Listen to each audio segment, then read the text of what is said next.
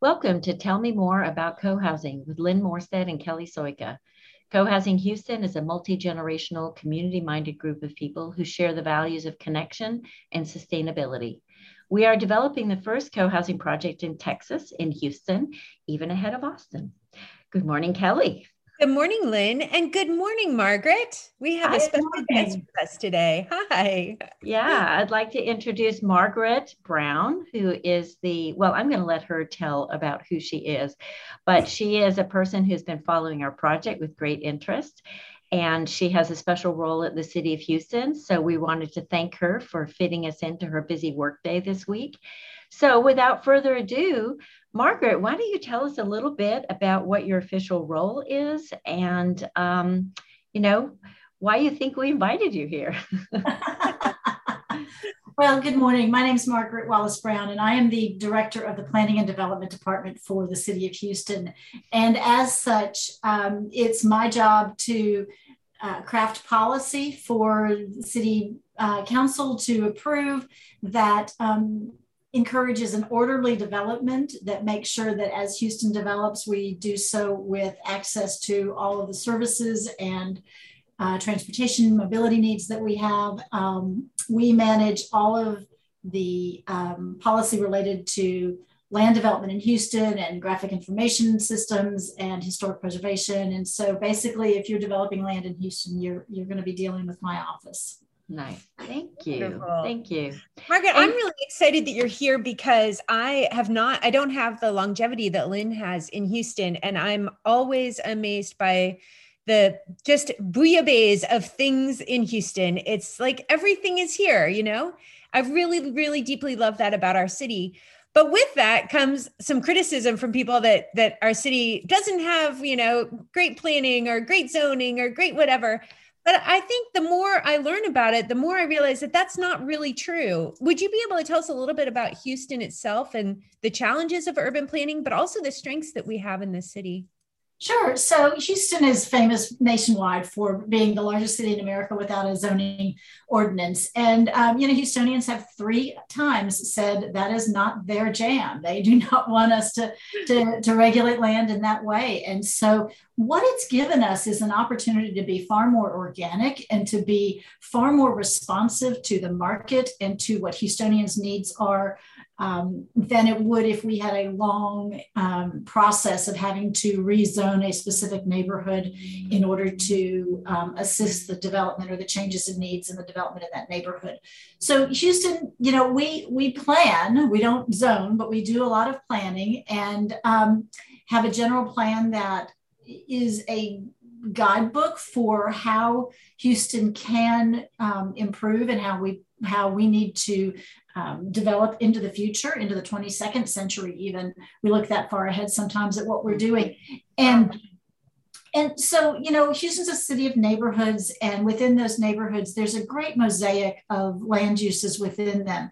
And the beauty of that is that that's a traditional way of developing. These, um, I'm going to say, uh, suburban uh, developments yeah. where you need a car to get um, yeah. to get everywhere is not a traditional way of building a community and so mm-hmm. um, houston has far more of those traditional walkable um, interconnected communities than uh, than we possibly would have if we had instituted a zoning ordinance in any of the three times we tried um, we're you know from a from a tourist perspective, we're a great food scene. We've got great art. We've got great um, theater. We we have beautiful bayous. We are a committed community when it t- comes to investing in um, green space and um, arts and theaters and the the amenities in the community. And so it's it's a community that has a heart. I, I, you know, with as many disasters as any of us have seen, even in your short time in Houston, Kelly, you've at least seen one or two. But mm-hmm. um, street flood, yeah, sure. the, the, most the the most lasting images that many of us have about Harvey is not the devastation of of someone's homes, although that was terrible. But many of us have those long lasting images of Houstonians helping people who were mm-hmm. devastated the lines around the George R. Brown of people who were trying to volunteer to, whether it was sort clothes or muck people's homes or or whatever it was, the, the way Houstonians rise to to um, the need is amazing. Uh, the mayor was speaking at um, an event, the State of the City address, maybe about three or four months ago. And he said so very clearly that Houston rises as one. We are one city who takes care of each other. And as we rise, um, it, it is as one city. And, and I, I, I believe that, even if he hadn't said that, that that's been a mantra of mine about Houston. I, I'm I'm somewhat intrigued by your bouillabaisse statement. I've often said that we are a gumbo. A gumbo, okay. being a little bit more southern, I um, I'm going to say gumbo. We are this amazing gumbo of energy and ideas, and um, just you know, I don't know that I've seen in all the other cities that I've dealt with and worked worked with um, that I've seen this type of, of gumbo um, mixing of, of lives like we have in Houston. That's exciting because as the first co-housing, I feel like we're kind of adding our own little little bit of I don't know what mm-hmm. green pepper or something to the. we're a new and we're a new, we're a new ingredient to the gumbo. Yeah, I know, right? Yeah, absolutely. Can you tell us a little bit about kind of what is being built here? Thank you for that distinction between zoning and planning too. That's that is actually really helpful and something that I think lay people like me don't really understand. But you know, in in talking with you about planning you said that there are a couple types of of things that often get built in Houston right now and that there's really a need for something different. So I was hoping you might be able to tell us a little bit about that from from a city planning perspective. Yeah, so our development is guided by what we call Chapter 42, which is the code of ordinances that that is the development code in Houston, and it is um, the latest change was made in the early 90s, and it is um, effectively a code that that encourages basically three types of housing for Houston. Um, you know, we we have a very limited market on what's being being built for Houstonians to live in. We've got um, you know, single family homes on five or 6,000 square foot lots, which is the traditional neighborhood that, that many of us might have grown up in or that we're familiar with. Those are mostly built in the suburbs, uh, you know, outside a little bit further from the Houston central core, um, because that's where the land is, is cheap enough to, to build that type of development. Building it inside the, the urban core is almost unaffordable for anybody. Yeah. Um, then, then in the 90s, we began this process of being able to subdivide those five and 6,000 square foot lots into two or three, um, typically called townhomes, although they're not necessarily that legal description, but two or three, two, three, four story homes on those smaller lots. And that was a great opportunity to lower the prices for homes for Houstonians. Um, but over the over the years, those prices have you know become almost unaffordable for many Houstonians too. And then the last the last product that we really have on the market is are the larger apartment complexes, the ones that take up two, three, four acres. Um, that ha- that may or may not have ground floor retail. Mostly, they're going to have ground floor um, garages, yeah. and um, and and you know you plop one of those three acre town uh, those three acre apartments in a neighborhood and it really it really transitions that neighborhood and, the, and what the streetscape's like.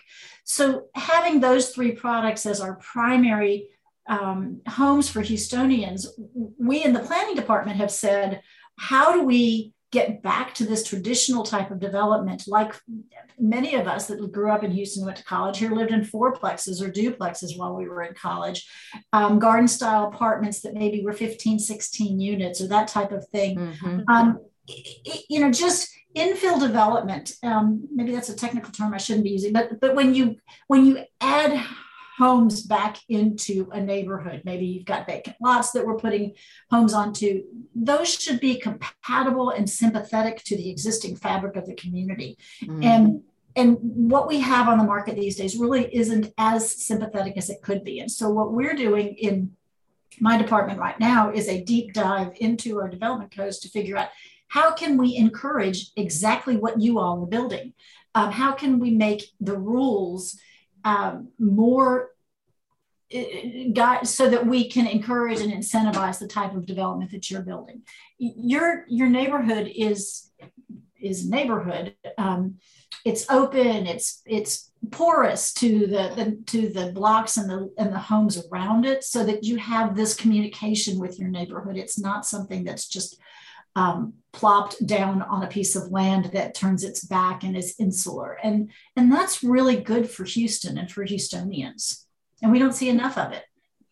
I like that. When you talk about infill, the East End specifically, you know, I feel like is uh, it's different than other areas even around us. That I now, when you identify those three types of development, I can see those in neighborhoods around us. Whereas the East End, to me, feels like it has not maybe experienced that quite as heavily as other parts of the city.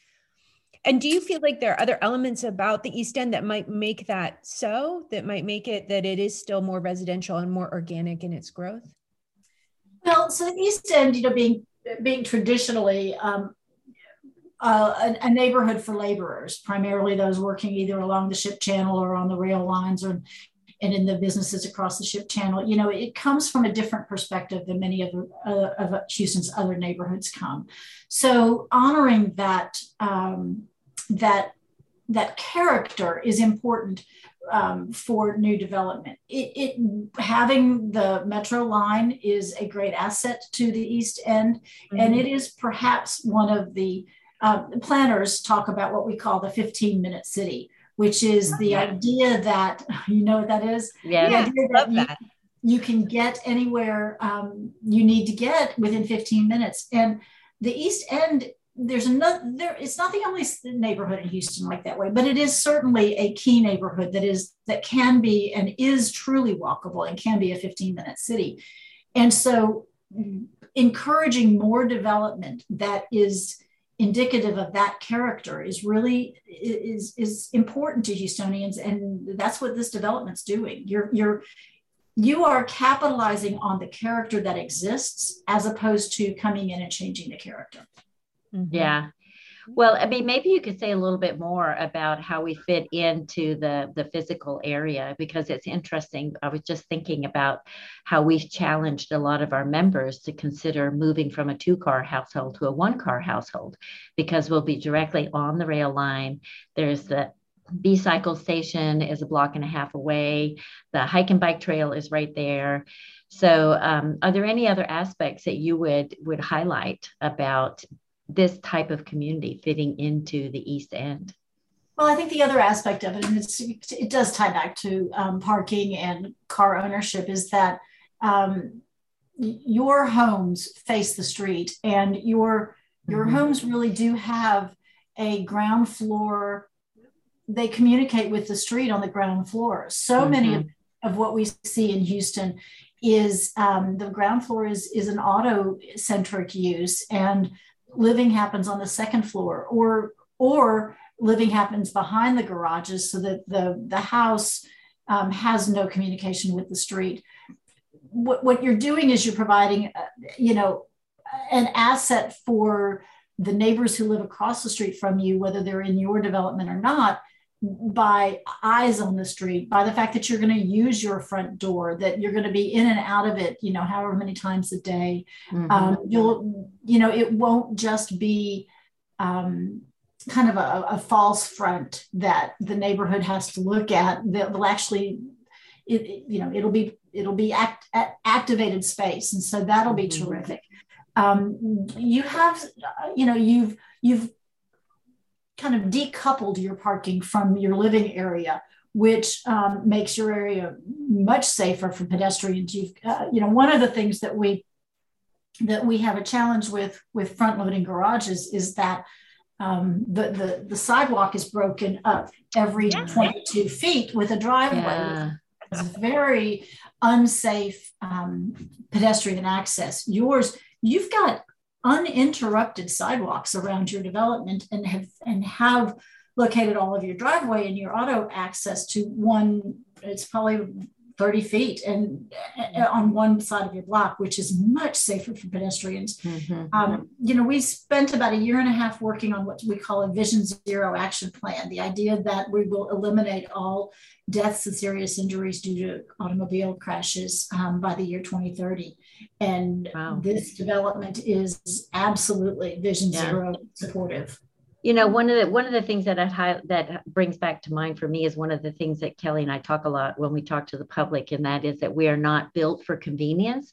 We're built for connections. So we're we're really built. So this idea of not being either on top of or uh, behind your garage is a real paradigm shift for a lot of people in our climate and in the world that we live in here. So it's reassuring to see how this lines up with a longer term future healthy vision for inner city living. Yeah. Yeah. It does. Which which actually brings us to another area of, of probing that we wanted to explore, and that is how does co-housing work with the social environment? You talked about the safety, but maybe there's something more that um, strikes you about this type of, of a living situation. Well, uh, what I find interesting about your um, your members is the, how you are actively seeking members who are not like you. Um, you know, there you've got a variety of ages and a variety of professions and a variety of stages in life, which means that you know you're going to have folks who um, come and go from their homes all through the day and night. It's not as though uh, it's a subdivision of everybody who's working eight to five downtown, and so everybody leaves at seven thirty in the morning, and everybody comes back at five thirty. There's a constant movement um, on this development. There will be a constant movement on this development that will also support the neighborhood. And then I, I know, Lynn, I know you. I know, mm. I know how um, connected you want to be to everything around you. So um, the engagement that you've done with the community, the the getting involved in some of the um, civic club and the super neighborhood mm-hmm. activities and so forth is real key also. Um, I everything I know about this development, both from the social and the physical planning aspect of it, is something that is um, integrating, um, that is meshing and, and, building a connection with um, the community around it. Instead of building your own amenities, which is what you know often happens when um, apartment buildings are built. You know, they build a gym, they build a community space, they build a this inside the the um, the facility. What you're mm-hmm. doing is the city is your amenity. You're mm-hmm. um, you know you're encouraging your um, your residents and your members to to reach out to to the, the tentacles of your development reach out into the neighborhood and and that doesn't always happen right right Margaret, people- that's so interesting because i feel like we're listening to like you know it's like so you want to if you want to complain about houston do something about it that actually planning is not the city's problem or the city's responsibility. Like hey guys you can do something you know? Yeah. so I, feel really happy to be part of a solution in ways that i didn't even understand we were a part of the solution you know, to be an infill, like I knew that that was the right thing to do, but I didn't really understand why. And so it's been very illuminating to me mm-hmm. to hear about that. And also just very empowering to think that you know, the things that, that you're doing are building connection beyond your immediate world. And, you know, on the bigger level, making Houston a more walkable, more human sized city than it is today. Um, so I guess that my question is, do you think it would work in other parts of houston? Are there is do you think that there is an appetite for that kind of connection in community in houston? Oh absolutely. I, I think people I, I, so you know maybe the past two years has, has emphasized this even more than before but i humans are are are um, social animals and and the need for connection is great. And i i see so the structure, the the co-housing capital capital C capital H housing structure has not been done in Houston before. This is this will be the first, and I am thrilled to, to know about it and to be part of it and, and to you know be able to talk about it. But what we do see, what we are seeing across Houston, is a variety of people who have who are really thinking through wait a minute is this the type of development mm. that i want to be responsible for is this how i want to use my money that i'm investing and that i am building for the future in houston we've got you know developers often get a bad rap and and I'll be the first to admit there are some bad developers out there. but I, I, work with some folks who have Houston's best, you know, for the most part, um, developers are very conscientious about what they're building and what they're um, what they're saying to future Houstonians. And so I have conversations every day with folks who are saying, how can I make this development more walkable?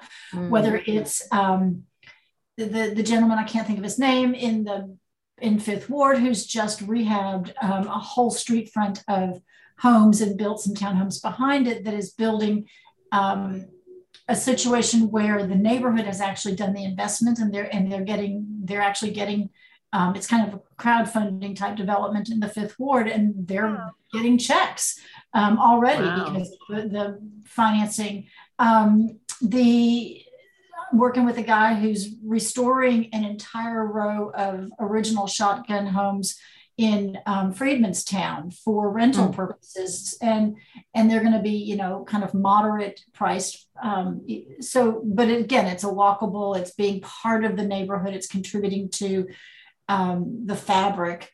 Uh, I mean, I work with people every day who are looking for a couple acre sites that they can put um, you know pocket neighborhoods on mm. very similar to what you're doing so the fact mm-hmm. that you mm-hmm. found your site back when you did is is a benefit to you I, I think this is the wave in Houston, and this is what Houstonians want. And this might be the way for us to stem the tide of losing young families to the suburbs mm. as we as we provide a bigger variety of homes at a bigger variety of price points um, mm-hmm. I think we'll we'll put ourselves in a better position for for keeping and retaining this um, this amazing gumbo of people in Houston.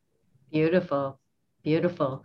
Well, Margaret, uh, kind of as a parting thought, and if there was anything else you wanted to make sure you mentioned on our podcast today, what makes you personally most excited about this project? Um, I think your location, I, I, think you've been very intentional in um, in really exploring how it addresses the community. And I'm very excited about it being a model for others as people look for ways to do more connected, more um, more permeable developments for communities. I think it is a model that all of us should look to.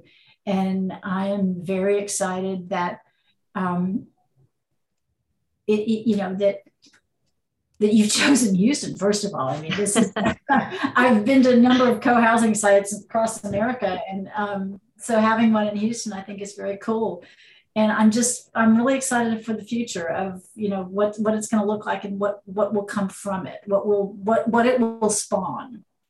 Thank Wonderful. you. Well margaret we can't wait to have you over for a community dinner in our yeah. in our common house and show you not just the dream of it but the reality of what it's like to live in that way. Mm-hmm. terrific. Mm-hmm. terrific. I can't wait well, thank you, Margaret, again for your time this morning. And thanks to all our listeners for stopping by today.